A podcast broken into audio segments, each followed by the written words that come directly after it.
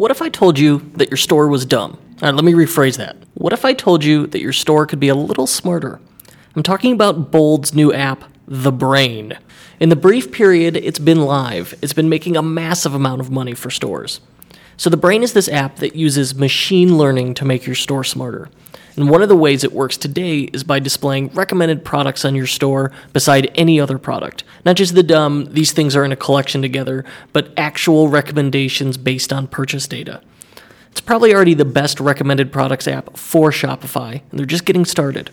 So my favorite feature actually has nothing to do with, with that. It's their integration with their other apps, and specifically their product upsell app. So if you have both, it makes your upsell offers smart. So you've got product upsell installed, you install Bold Brain, and now imagine this. Upsell offers just create themselves, but not just automatically get created. They get better than you could ever create them yourself because they're based on this machine learning data. The results from the early adopters are in too, and some stores are seeing more conversions in a month than they used to see in an entire year. Now, here they've got a couple other integrations coming down the pipe too. It integrates with Recurring Orders app and the Loyalties app. So you should check it out now. I guarantee that machine learning in e commerce is going to be huge, and the stores that adopt it now will have the advantage. Bold's Brain app is simply the easiest way to do that. It's free. You can install it right now by going to brain.boldapps.net. That's brain.boldapps.net. Additional support for the unofficial Shopify podcast comes from SEO Manager. You already know the benefits of SEO. The higher you rank in search, the more visitors you get, and more visitors means more sales, which means more money in your pocket. But how do you do it? That's where SEO Manager comes in. It helps Shopify store owners get found in search engines more easily, and it's trusted by thousands of store owners. No surprise there, it's equal parts power, innovation, and ease of use. Think of SEO Manager as your optimization toolbox. Here's some examples it can scan your site for issues, offer keyword suggestions, add structured data support, analyze missing pages and redirects, and even integrate with Kit, plus a ton more tools to help you be easily found in Google searches. Best of all, it's easy to get started. You can get started in minutes, and their friendly support team is always on standby if you need help. Seriously, I have met them, they are the best. And as a special offer to you, you can get 10% off SEO Manager forever when you sign up at SEOmanager.com slash unofficial. That's SEOmanager.com slash unofficial.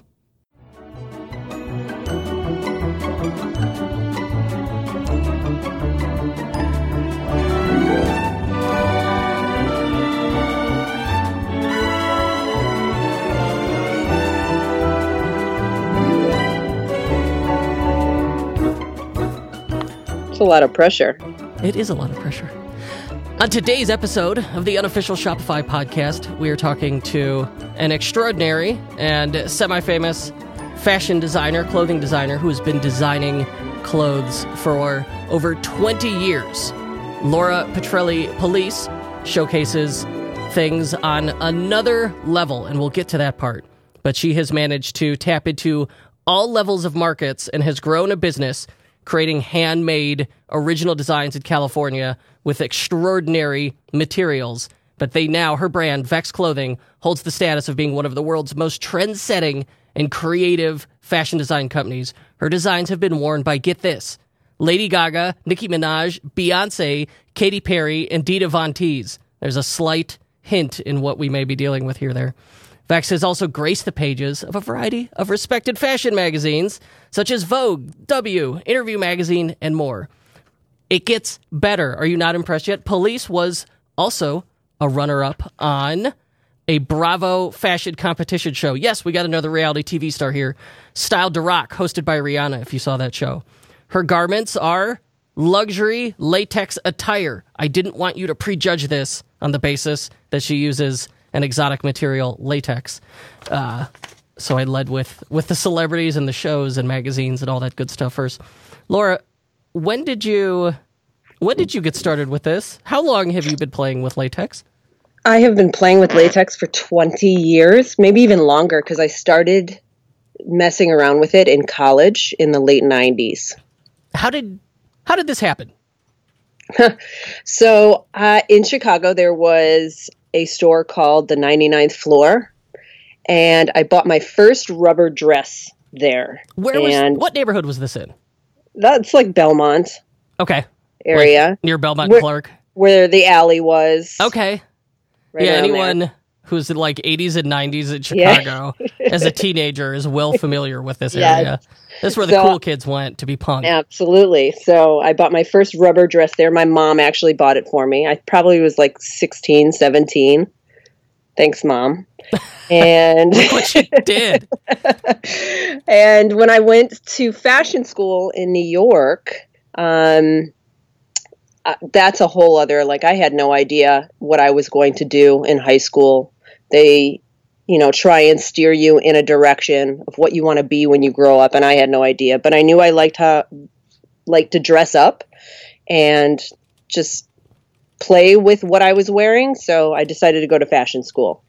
So I ended up in New York and learned leather techniques and I specialized in lingerie in design school. And then I found a latex designer that I interned with. And that is how I learned the craft of latex clothing. I think there's an interesting lesson here, and that's like a it, it's kind of fundamentally ridiculous that we put this pressure on teenagers who are like functionally not yet adults and they're not children and we're like hey buddy i know like you've never worried about a mortgage or particularly understand how interest rates work but by the way i need you to figure out what you're going to do for the next 60 to 70 years Seriously, right it's a lot of pressure. and what you said was, well, I had an interest and I had like really a, a thing I wanted to explore. So I think at that age, it's so the best thing parents could do to enable entrepreneurship is be like, look, explore your hobbies and interests. Yes. And that's kind of like you flat out said, hey, my mom bought me my first rubber dress. Well, look what that turned into. she bought you a rubber dress. At no point was she be did she think, man, I'm going to address. Uh, she's going to be dressing celebrities equivalent to Madonna. Obviously, they didn't have Lady Gaga then, right? Right. But that's Right. what that like. That's ultimately what kicked that off. Yeah, I Isn't that never really thought about that. It is crazy. It is crazy. So when I hang up with you, I'm going to call my mom and thank her. She, she'll appreciate it, and then she'll post that on Facebook for her friends. Absolutely. Uh, okay, so you went to, so you, you discovered this this interested passion. You went to fashion school, explored it, trained, then interned with uh, a designer who worked with latex, and so you discovered like "Oh, this is kind of interesting. What was it that made you go, all right, this is for me? I, like I have a skill with this material. Um, well, I was working there. Uh, she hired me, and I just I love the material. I thought because I was going to fashion school, I was she was a fetish designer, so it was primarily just used for fetish interests. but me being on, going to fashion school, I thought, well, I'm going to incorporate this in my projects and make it a more fashion oriented material. And I just, I really loved it. I don't know. I, and I was good at it. I, I can sew and I'm really good at sewing and making clothes out of normal fabrics. And I dabbled in that a little bit, but it just, everybody's always so into the material that my latex clothing just sold so much better than the fabric materials that I was making. and I, at the t- time, I don't know what impact this had, but today, you know, in in a an age where we're we're often wondering, like, wow, is this Instagrammable? The allure of latex is it photographs really well. Like, Yeah. it's these very, it shows these very primary colors really well, and it makes uh, dramatic lighting because it's shiny. Um, so, in like your Instagram is extraordinary because it's all these very striking photos from professional photographers with huge A list celebrities. It's very cool. Thanks. that's that's all. I have a, a I don't handle the Instagram. Thank goodness. It's been many years, so I have to pat somebody else on the back for that one. Well, it, it where it's very cool. Uh, you're working with latex, and then you're incorporating these ideas you learn in design school. So you're starting to combine, like, all right, this thing, this material that was relegated to fetish wear, to, and then combining it with these these high fashion concepts. Where do you go from there? And was that kind of a novel idea at the time? So at the time, yes. I mean, there was some some designers like Thierry Mugler or Jean Paul Gaultier that were dabbling in latex, and that's those are major Paris, you know, names for the fashion industry. Um, but I would I would path on to be kind of the first in the series of designers that would use it is more fashion oriented and kind of steering it away from the fetish. What encouraged you to keep going? How did you know, like, man, I got something, I'm onto something here. This is a good idea. I don't know. I mean, when when I graduated, so my my husband now, but my boyfriend at the time, um, we have been together since high school. So he was still in Chicago, and I knew that I didn't want to stay in New York. So there's not much of a fashion industry in Chicago. So when I moved back, I was like, well, what can I, what am I supposed to do? so, and the internet was just starting. So I started a website and I made my first samples for the latex line while I was a senior in college so that when I got back to Chicago, I could just launch it and see where it went. And here I am now. And what when you launched this first website, when would that have been? Oh my god, um, it would have been 1999. Wow, so you're it's cutting edge stuff. That's 21 yeah. years ago. when you say it, it seems so long. Yes, it was a long time ago. I mean, the internet there was no Shopify. You had to code everything and I I don't I found somebody to help me and oh, it was horrible. The the pictures we took in my first apartment in Chicago with like construction lights and just some random model we found. It was it was horrible. And a friend of mine who was a lawyer who had happened to have a, a camera took the pictures. It was so it was really bad. But that's, that's, what you do when you're starting out. It's like, all right, what do we have access to? What could we do? And like in 1999, it's a lot harder to access a lot of this oh, stuff. Yeah, like construction lights. Sure. That's a that's a great hack. I did that 15 years ago when I wanted to be a photographer. It, it was really it gave really bad lighting. it's very harsh. it is, and the color's wrong. Yeah, it's not. It was, not, and the halogen's really hot. And I don't even think I got any orders off of that website for many years, but I had it just in case. so you've got a you're doing the design, you've got your own brand, you've moved, you've got a website, and you're not getting orders. Why keep going with this? So I I bartended. Um, I was a bartender at Coyote Ugly. Oh, I cool. worked for random designers, just making extra cash, and I don't know. I just I loved it. You're and committed. I, was I committed. I committed fully. and I wasn't turning back. In my eyes, what else was I going to do? this was it. I guess that's a good point. It's like, listen, I've gone this far. I may as well keep going and see yeah. where it takes me. like it's not a fail until you quit, you haven't failed. Yes, yes, and that's and every I still to this day think that. Well, what else am I going to do? I've only done this for over 20 years. Who's going to hire me? well, at this point, I think you're you're probably selling yourself short. I'm sure you're a hot commodity. Um, so, at what point do you end up? What or at what point does this business start taking off? Where you go, all right, committing to this was a good idea. I would say probably around 2009, 2010 I was doing it full time, 100%. So it was just slowly oh, stacking yeah. the bricks, building awareness. Yeah. Okay. It feels like it was slow. yeah, I think that's how it goes. You know, I'm good with slow and steady because I have a I always had this feeling that everybody that explodes in the beginning just disappears. There is an advantage to it building steadily. Like it's much harder to have curveballs come at you um, and then have the whole thing implode on itself. Whereas right. when you have that like overnight success, you're right. I think that does that can can take people down. When does the TV show happen? Tell me about the TV show. I can't remember what year it was, but it was somewhere probably around that time. So 2011, I'm going to guess. I have no idea. Um, at some points, I tried to block out that whole that whole time in my life of filming. Um, but they had approached me. Uh, Rihanna was doing this TV show, and I I ignored the first few emails and they kept emailing and then somebody called and they caught me on the phone and I was like, "Yeah, I guess I'll try." And I had to submit a video and then they called me in for interviews and then they flew me out to LA and then the next thing I knew I was getting locked up in a hotel room. They took my cell phone and I was filming for 6 weeks. So they they've got this idea for a show that in concept is similar to oh shit, what's the Tim Gunn show? Project Runway. Project. So this is like a similar concept to that. Yes. So and funny thing was the first season of Project Runway, I made it about three quarters of the way through that vetting process.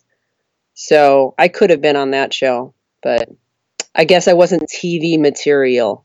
They chased you on this show. It sounds like like they recognized you and knew like this is this is the person. They wanted latex on the show. I brought a good element. So the concept was a very good concept where the designers would be designing costumes for musicians, for rock stars. Where it, I think, failed in my eyes is that we didn't have that many rock stars on the show. um, we had Kylie Minogue and a few others but and Rihanna was there every now and again. But for the most part, we had a Kardashian that was going to the Grammys, and it was very random. It could have been much better. Well, and I signed a a lot of paperwork. I signed my life away, so there's a lot of things I probably can't say. All those NDAs have to expire at some point. That was ten years ago. You know, who knows? I guess I, I met a, a good, a, a, some really good friends and connections to the industry, um, which has helped me. At that, when you were on that show, at that point, had you designed for celebrities yet? I had, but very a very small amount. And so, do you think the show was like the the big outcome from the show was was it PR or was it the network? I would say networking is that I met Mel Ottenberg, who is Rihanna's stylist, um, and a really really famous stylist. So, and I, I, we, you know, kind of became friends. So that's a, he helped me a lot, um, and recommended me for jobs, which is great, or hired me for jobs after, which is even better. Um, I don't think a lot of people watch the show. I did visiting New York a couple times, had people stop me because they recognized me from the show. Which oh, that's cool it only happened a couple times, but when it does, you're like, are you serious? Were you like the only person that watched that show? but you know, I forget that people actually watched it. Like people were into it because it was Rihanna's show, but for me, it was just like it was six weeks out of my life. So, like, what's the thing you think people would be most surprised by about a reality TV experience? Well, they they they did take my cell phone. I had my business up and running. I had to hand it over to my assistant. Um, I could not have any aspects of involvement in my business. It was just the TV show. So I had no, I couldn't talk to my family. I had a daughter who was three at the time. Um, and I had to unplug from everybody for six weeks. That'd be very was, hard. It was very hard. It was really hard. When I finally got my phone back, I probably had about a hundred voicemails from my husband, my daughter, and my family. I'm like, "Are you okay?" what did they not know where you were going? well, they knew I was going to LA, but that's pretty much all they knew. It was very secretive. Hmm. I did not realize like the level of of secrecy and, and being sequestered here. Yeah, I mean, they picked me up from the hotel room, and I had to hand over any kind of telephones or anything that I might have had, computers, and that was it. Eh, other than that, I mean, being there and working and being creative and not having to w- worry about anything else in my life. They had catering, they had anything I needed was already taken care of. All I had to do was work, create, and concentrate on winning.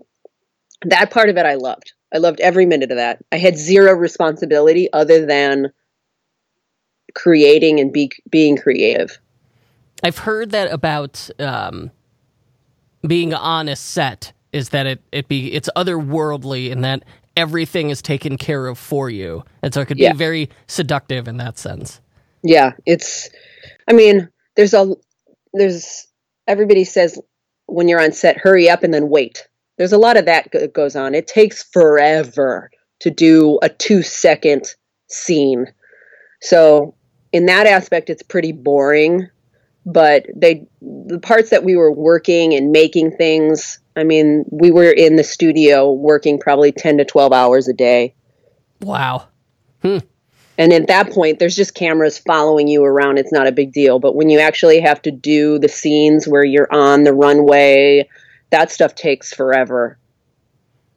And so the th- big thing to come out of this for you is like, a you've you've got the network, you've got some social proof there. And like I'm sure I'm sure that got dropped in, in many conversations. Like, oh, I was on this TV show with Rihanna. Uh. Yeah, Like, it's something not? that I, in the beginning, yes, it's something that I don't even hardly mention anymore. it's irrelevant now, pretty much. I know when you first brought it up to me when we were talking um, months ago, you're it was very much sounded like this this embarrassing thing you didn't want to mention. A little bit, you know, it was, you know, I guess if it would have taken off and it was more like of a project runway, I would probably be a little bit more open about it. It was fun though, you know, it's a part of my life. I'm not going to hide it, but I did it. I would have it like tattooed on my neck. Like, ask me about reality TV. That's a horrible thing to do. Don't do that. Uh, so all right, so from that that show, clearly that that opened up doors for you. Yeah, I mean, not it wasn't like an explosion. Again, slow and steady. You know, I made a couple connections. I made some really great friends, um, but I was still in Chicago, and I went back to Chicago, and it's hard to be creative, and it's hard to have a creative company in Chicago in fashion. I was in the wrong spa- spot.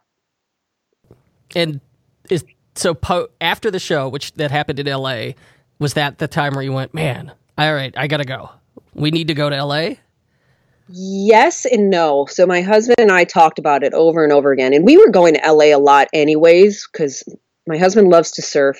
Um, we're always in the mountains, snowboarding, camping. So we would come out to to LA a lot, every three months maybe. Um, but it was many years till we actually did it. Till he found a job and he was like, "Okay, we got to go in like three months." So we we have a house in Chicago still, um, and we just we rented it out and left. And the how long ago was that that you moved to LA? uh, three and a half years ago. And at what point did you start uh, getting access to and designing for celebrities? The minute I landed here, Beyonce's stylist, which I had worked for a little bit in Chicago, had contacted me, and I said, "Oh, I just moved to LA," and she goes, "Fantastic!" And then I did the whole tour. It was Whoa. the first month that I had moved here. And then it, I'm not exaggerating from that point on, I have been working with celebrities since. And so, really, like, it sounds to me like there are two core components to your business. It's uh, working with celebrities, making like custom custom couture for celebrities, so costume wear stuff for uh, touring, for shows, for magazines, and then and even like social media, and then also your direct to consumer sales, where you're taking Yes. which comes first. Like, are you reselling the pieces? Re- like, what what goes on here? So I have yearly collections, or th- what happens is sometimes it's every two years because I'm so busy sometimes doing the celebrity stuff, I don't get to do the collections. Um, and that's what we sell on the website. And people can contact me for custom work on via the website as well. So we have those sales, and then I have the sales for the tours of the celebrities or e- the custom work um, for that sort of thing. So it's it's one entity, but it's also two entities because uh, you know the sales that go through the website are through the website, and then I have the custom work that doesn't go through the website. Hold up. What do sophisticated Shopify brands like Chubbies, Nomad, and Blender's Eyewear all have in common? How about my biggest clients like Hoonigan or Keysmart? One thing, they all rely on Klaviyo, the growth marketing platform chosen by the brands you love. Heck, I love it. With a dedicated team of experts and a platform that consumes more data than any other on the market, that tight Shopify integration, Klaviyo helps you own the customer experience and grow higher value relationships. And the results speak for themselves. Brands have made more than $3.7 billion in revenue. That's billion with a B through Klaviyo in the last year alone. From a shopper's first impression to each subsequent purchase, Klaviyo understands every interaction, empowering brands to create more personalized marketing moments. When you have a 360 degree view of the customer, the growth possibilities are endless. Visit klaviyo.com slash unofficial. That's K L A V I Y O dot com slash unofficial to learn more and start your free trial. Talk to him. Once you had Beyonce as a client, which is wild, does that open doors? Does it just become like the are the floodgates open? Come on in. What occurs Well, next? before Beyonce was Gaga. So, but I did Gaga when I was still in Chicago. So I did her whole um, art pop tour Wow. prior to leaving Chicago. And the funny thing is, is the girl that was running wardrobe, um, she went to Resurrection with me, and she happened to find out that I was doing latex, and she happened to be working in the wardrobe for Lady Gaga, and she called me. Oh, so this had nothing to do with all of this tremendous success. You just Yeah. happened to go to the same private high school. Yeah, yeah. So, um, I mean, she had heard that I was on a TV show, and um, she's like, "Hey, would you want to do that?" And I was like, "Yeah, totally in." so, um, and we made this. say no to Gaga? Yeah, I know, right? so, and we made these inflatable octopus costumes for her art pop tour, which were pretty insane. What's the one piece you're most proud of? The one where you went like that? We pushed the envelope, and that it, that is the craziest darn thing I've ever made. 100% it's always gaga 100% um, but yeah the octopus outfits i did for gaga and the jacket i made her for her enigma tour in vegas that she's in now are probably my two most favorite pieces ever created Hmm. and probably because those were pieces that we came up with and I said, How the fuck am I going to make this? I had no idea. and then you just kind of do it. And then when it's done, you're like, Huh, we did it. You know, I, I love hearing about people's creative mindset and kind of how they approach things because there are, there are plenty of projects where people have approached us and we go, all right, we think we could do that. We've never done anything like that. The individual pieces and building blocks are there. So let's just try and build it and see what happens. And the person goes, all right, well, you'll build it and test it. I go, no, no, we'll build it and then it's going to break. And we're going to find all the ways in which it broke. And then we're going to build it again. And the second one will work. Yep. And sometimes it's really like, it's actually like, well, the sixth one is the one that did what we wanted. and it doesn't quite look like the first one. And that's okay.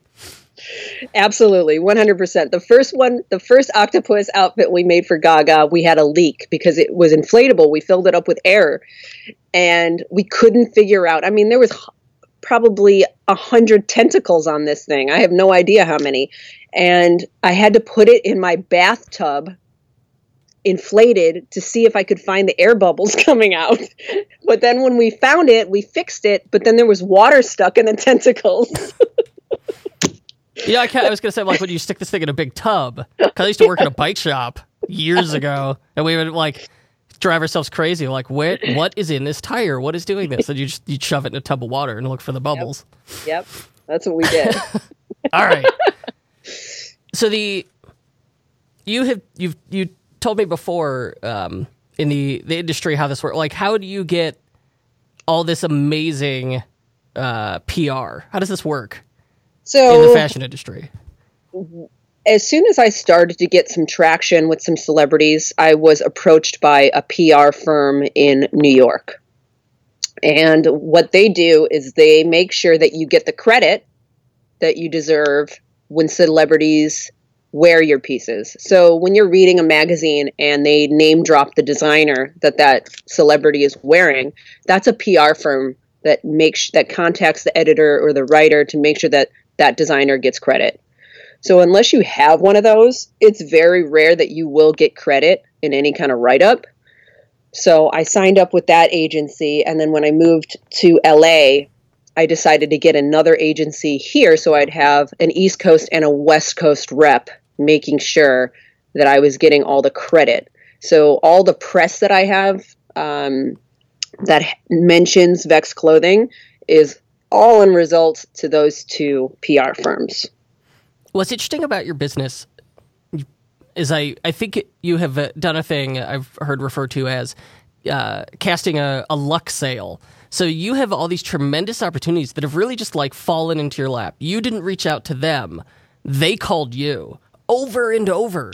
And, but it's because you have consistently put yourself out there and put yourself in a position where you within your space you almost became inevitable. Like if the topic at some point within your industry, if someone said latex, your it was inevitable that your name would come up. Yeah. And that's a tremendous thing to be able to do. I know it's a little weird. I don't think much of it. It's just something that I do. Um, I kind of like I've heard this reference the the last I don't know probably a couple months where it's called the imposter syndrome. Imposter syndrome. We all have it. I totally have it. I totally feel like how the hell did I get here and why? uh, and and that's probably crazy for some people to hear, but I just do it because I love it and I'm good at it, and I I see other people and I'm like, holy shit, they're they're amazing. How did I get here? So I totally have imposter syndrome. 100%. I think teaches us that it never goes away because you're no. telling us, well, you know, I just I worked really hard at what I love and people approached me and now I I dress Beyonce and Lady Gaga in extraordinary clothes and you're like, well, what? I mean, at that point, it's like, look, we'd have to give, like, we'd have to invent an award to justify what you are. And even then, you'd be like, I don't know. Yeah, 100%. Uh. I mean, that's great. I mean, even people sure are like freeing for a lot of people to hear. Yeah, and uh, you know, people are like, "Oh, what is it like to meet all these stars?" And I'm like, "I don't care. I go in, I do, I do my job, and I I leave. They're just, I, you know, I don't know. I don't think much of it. Well, that's probably a good thing. And I think if you're probably a celebrity, a it's a relief. yeah. You're like, oh, thank God. Not another starstruck weirdo. Yeah, right. Well, I, I did bring my assistant to Vegas to work on Gaga's show with me. And I, I, I looked at him and I said, please be cool. Okay. you got to be cool because we're about to go do her fitting. Just keep it cool. and he was he was good during the fitting, but I thought he after we left the room, I thought he was going to pass out. uh, the first time I met Leno, I basically was like, hi, and then ran away. the second time I did much better. But see, I, yeah. I total, I'm totally cool. I just, I go in, I do my job and I leave, you know, it, but it, it is nice to hear, you know, when the celebrities actually look at you and they're like, this is amazing. That, oh, that does have to be cool. Yeah, that's cool. That that that's the validation. That's the thing where you're that you have to look back on that and go, okay, clearly I'm not an imposter at this point. no, I totally think I'm still an imposter. I don't know if that's ever going to go away. So it, it sounds like um, a lot of like very traditional fashion PR, uh, a lot of social media stuff, and some, some content marketing has largely driven the success of your your direct to consumer business. Where like I could go, I could go on on vexclothing.com right now. It's a Shopify store. I could see. I could go through a gallery of all this this extraordinary stuff, um, and then be able to purchase it from direct from the site for myself in case I'm like I really need a latex choker. Boom, I know where to get it. Absolutely. Is there is there there more to it? Cuz what I love about this story is like you're just like, "Hey, I stuck to what I loved for decades and it paid off." Like there is there a missing piece? Are there hurdles I overlooked? You know, it, every day is a hurdle still. Um, it's a lot. It's it's a very demanding job what I do. I mean, the turnaround time for a lot of these celebrity pieces are just a couple of days, sometimes just hours. So there are some times where you're working days on end just to meet a deadline because they decided to change a color all of a sudden, or she decided that she was going to do a surprise you know, tour or anything like that. And I have to be available and ready to be creative at the drop of a hat. And how does that? Do you manage it, or you, you are able to pull it off? Does it stress you out? I mean, I would just like I would I I would have an addiction to Zantac I, because of well, it's the coffee. heartburn. It's coffee all day, and then a drink at night. That's like my standard. Um, my daughter was reading some sort of TikTok video that she saw about zodiac signs, and she's like, "The Virgo one says, Mom, and I'm a Virgo." She goes, "That Virgos tell you you they're not stressed when they're clearly stressed." she's like, "That is totally you." I'm like, "It totally is." So But I think it, the advantage to that personality type, where you you stress a lot it, and you worry about the details, it drives you. You don't become complacent because you're always under Oh. the state of you stress that's driving you to the next thing. It can Yeah, be a good mean- thing. I can deliver something. They could have worn it, and I'm still stressed. I'm Oh, still jeez. stressed about that outfit. Did did she like it? Did it did it hold up? Did you know anything? It's just constant, like you know. Ugh.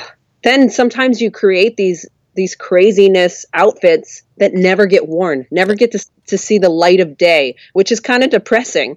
That is the hard part. Yeah, I've certainly in the life of a, a creative for hire, the stuff that you build that was really cool and hard, and then for one reason or another never makes it into the wild. You're like, oh, that sucked. And yeah, Like you- totally. you still learn from it. You have that tool in your toolbox, but it's it. You're, Yeah. you're always disappointed. You're like, oh, my that one didn't didn't quite make it to adulthood. Yeah, totally. I mean, and because as a creative, you built it, it's your baby, and never got used. It's just sitting in a storage unit somewhere, rotting away. It's kind of sad. Wait, is there one you could think of? There's like one. There's the one that got away. We just finished an outfit for Gaga for a video, and it was this very elaborate design. And then the night before the video, they're like, So she wants it to be more simple and modern. can, can you make something totally different in a totally different color? And I kind of looked at my I have some freelancers that help me out and there was four of them here and I told them you should have seen their faces. and I was just like, so we have to stop working on this one and make a whole other one. But the other one's simpler, so that's good. Uh, but I did end up finish. I'm like, I have to at least finish this. We were almost done, so I can photograph it, so that one day, maybe, if she ever wears it, I will have a picture of it. If not, I have a picture of it just in case.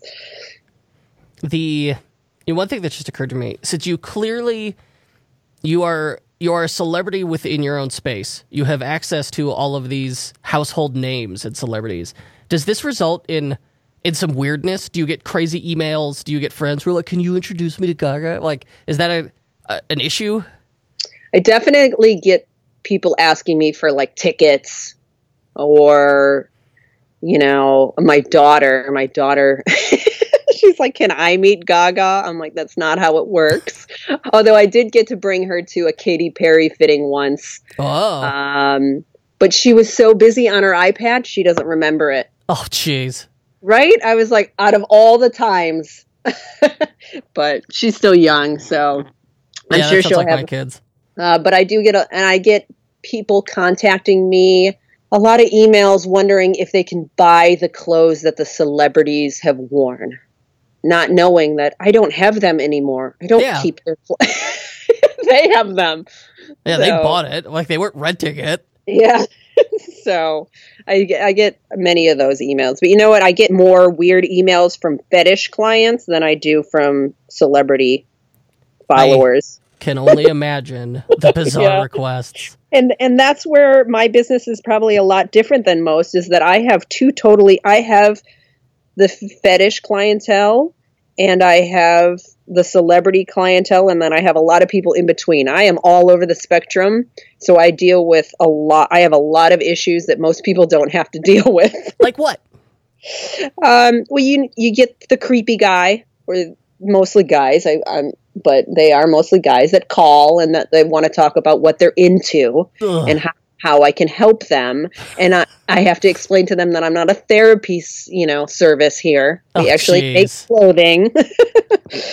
um, I mean, like let, let your freak flag fly, but yeah, within reason. yeah, absolutely. Or you, we've had some weird guys that we had to block that would just call and like breathe heavily on the phone. Ugh. Just just creepy stuff or people asking for creepy things that I'm like, I'm this is a fashion brand. Just because I use latex doesn't mean that I am creating these crazy sexual contraptions for your private life. Like for you, it, it's a job and it's it's it's fashion. For them, it's like a strange personality lifestyle choice, and they Yes. they project that onto you. A little bit. I don't know if they just need somebody to talk to. I, sometimes I'm not quite sure. It's like out of all the latex designers you could have called, why did you choose me? You know, honestly, I don't know that I would I would have a phone number on my website, or if I did, it Oh. would just go to voicemail, and it's like, look, we'll call you back, and so I can screen the calls. yeah, that's it's hard because I'm trying to have great customer service, but also I get a lot of creeps. So what what about this business today? Because it, it has grown into something quite extraordinary. What keeps you up at night about it now? Um, keeping it going, making sure because there's a lot of designers behind me that would love to take my place, um, and that's very stressful. It's very stressful to constantly try and be creative and try and be the best. Uh, so that keeps me up at night. Uh, making sure that things are running smoothly. That I, I, up until this point, I have never m- missed a deadline. I've never been late. Hmm. Um, and I, I always, I will work 24 hours a day if I have to to make sure that that happens. That Uh, I but keep on track.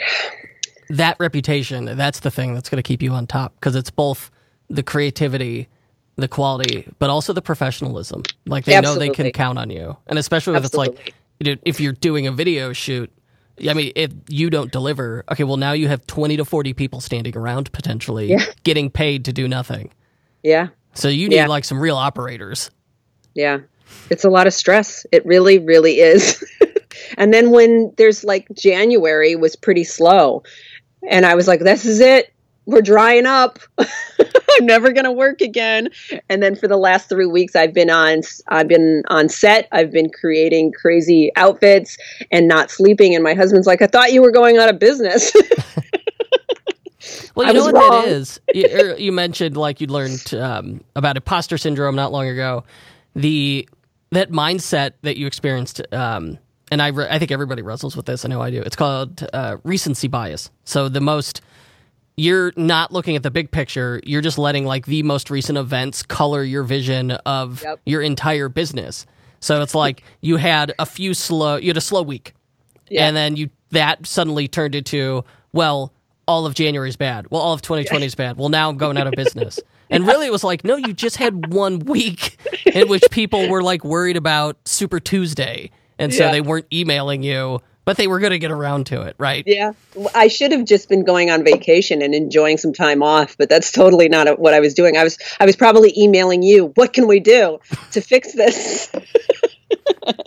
And you could, I need help.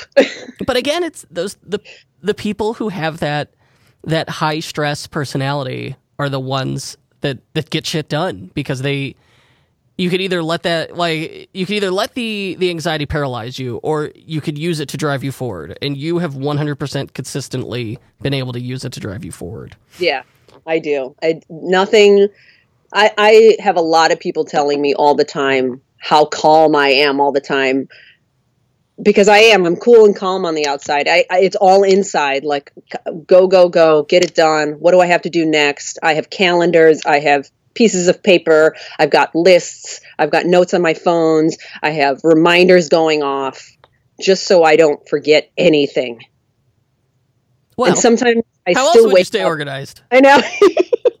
and then sometimes I still wake up in the middle of the night and be like, oh, I forgot to put a label in that jacket. it's two o'clock in the morning. I've been sleeping for hours. Like, why all of a sudden did my brain remember that I for sure forgot to put a label in that custom jacket we sent out? I okay, I can't say I'm that bad. I've not had I've not had those moments. So I'm somewhere in between. Um if you had to do it again, what would you do differently? Like you've had a, a long career and you went uh you built it slow and steady. Let's say you wanted to go back in time and tell yourself, all right, here's how you shave 10 years off of this journey. What would you tell yourself? I would have found a partner. I totally would have. That a business partner. What's hard for me is juggling the business aspect of it and the creative aspect of it. Because they're both very demanding parts of the business. And sometimes I'm feeling that I am getting pulled in both directions and not getting everything done 100%. So you'd want like someone to do operations and business development and someone to do and someone to be a creative director. I would be the creative. And you director. would be the creative director. Okay. Yeah. I assumed I didn't want to um yeah. Hmm. Because ev- everything, the aspect of the business, the website, the marketing, that's me learning as I go. And I've made a lot of mistakes because I went to art school. I didn't go to business school. I have no idea what I'm doing. you think that you have the experience Well, now the I do. revenue that says otherwise. now I do. But there was a lot of mixed, like stupid stuff that could have been avoided if I had the funds or somebody that knew what they were doing. God, what's the most common question you get from people?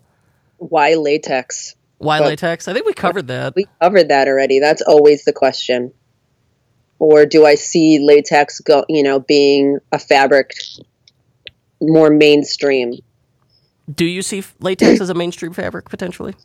Um, I think it's always going to be more of an exotic fabric. It's not going to be denim. It's not going to be something that ev- everybody wears to work. Uh, I think there is a time and a place for it, and I think more and more people are willing to dabble in it and try it out. Uh, so I think that's a positive aspect of it because it is. It's it. It's a material like no other, and I say that because that's why I got into it when somebody puts on latex, transforms the person. Hmm. And I can't think of any other material that does that. If I wanted to be transformed, I wanted that one secret outfit, where can I go to buy it? Well, my website, of course, Which is vexclothing.com. There we go. There's the plug. Vexclothing.com. Uh, Vexclothing.com and uh, the Vex Clothing Instagram. I encourage you to check out both. They're they're quite striking. However, they're both PG-13, so I would not necessarily say like "Look, fire that up in your cubicle. Don't do that. Uh, but they are they're worthwhile, especially the Instagram or um, her celebrity galleries. I mean, really cool just to see like all of these celebrities you recognize in one place, all wearing just really dramatic outfits. You make it sound so great. It is so great. That's imposter syndrome talking. I'm uh, certainly I'm not dressing anybody in anything, let alone Lady Gaga. So I think I think it's pretty cool. The we'll leave it there. Laura, thank you so much. This has been fascinating. Laura, thank you. Of course. Thank you. Big news from our friends at Out of the Sandbox this month. Their newest theme just launched. It's called Flex. And it's for those of us who loved all the bells and whistles in Turbo, but thought, I need more of this. That's where Flex is a game changer for you. It can be configured in an endless number of ways thanks to more layout and section options than ever, more granular control of settings, and easy addition of custom CSS through the theme editor. It's perfect for development agencies like ourselves, as well as e commerce entrepreneurs like you looking to create a unique online store experience for your customers. Now, here's the coolest part Flex has a new Demo Shop Import feature that allows you to fast track your shop setup based on any of 12 demo shops. You get all of the theme settings, layouts, content, and sections used in that demo shop of your choice applied automatically to your store. You can check Flex out right now at outofthesandbox.com. And if you like it, take 20% off the purchase price when you use code podcast20 at checkout. That's outofthesandbox.com and code podcast20. The unofficial Shopify podcast is distributed by EtherCycle LLC. We'll be back next week with more value bombs for Shopify store owners. If you're looking for more high quality and actionable advice on learning the business of e commerce, join thousands of other Shopify store owners on our totally free newsletter at e commerce bootcamp. That's e commerce bootcamp.com.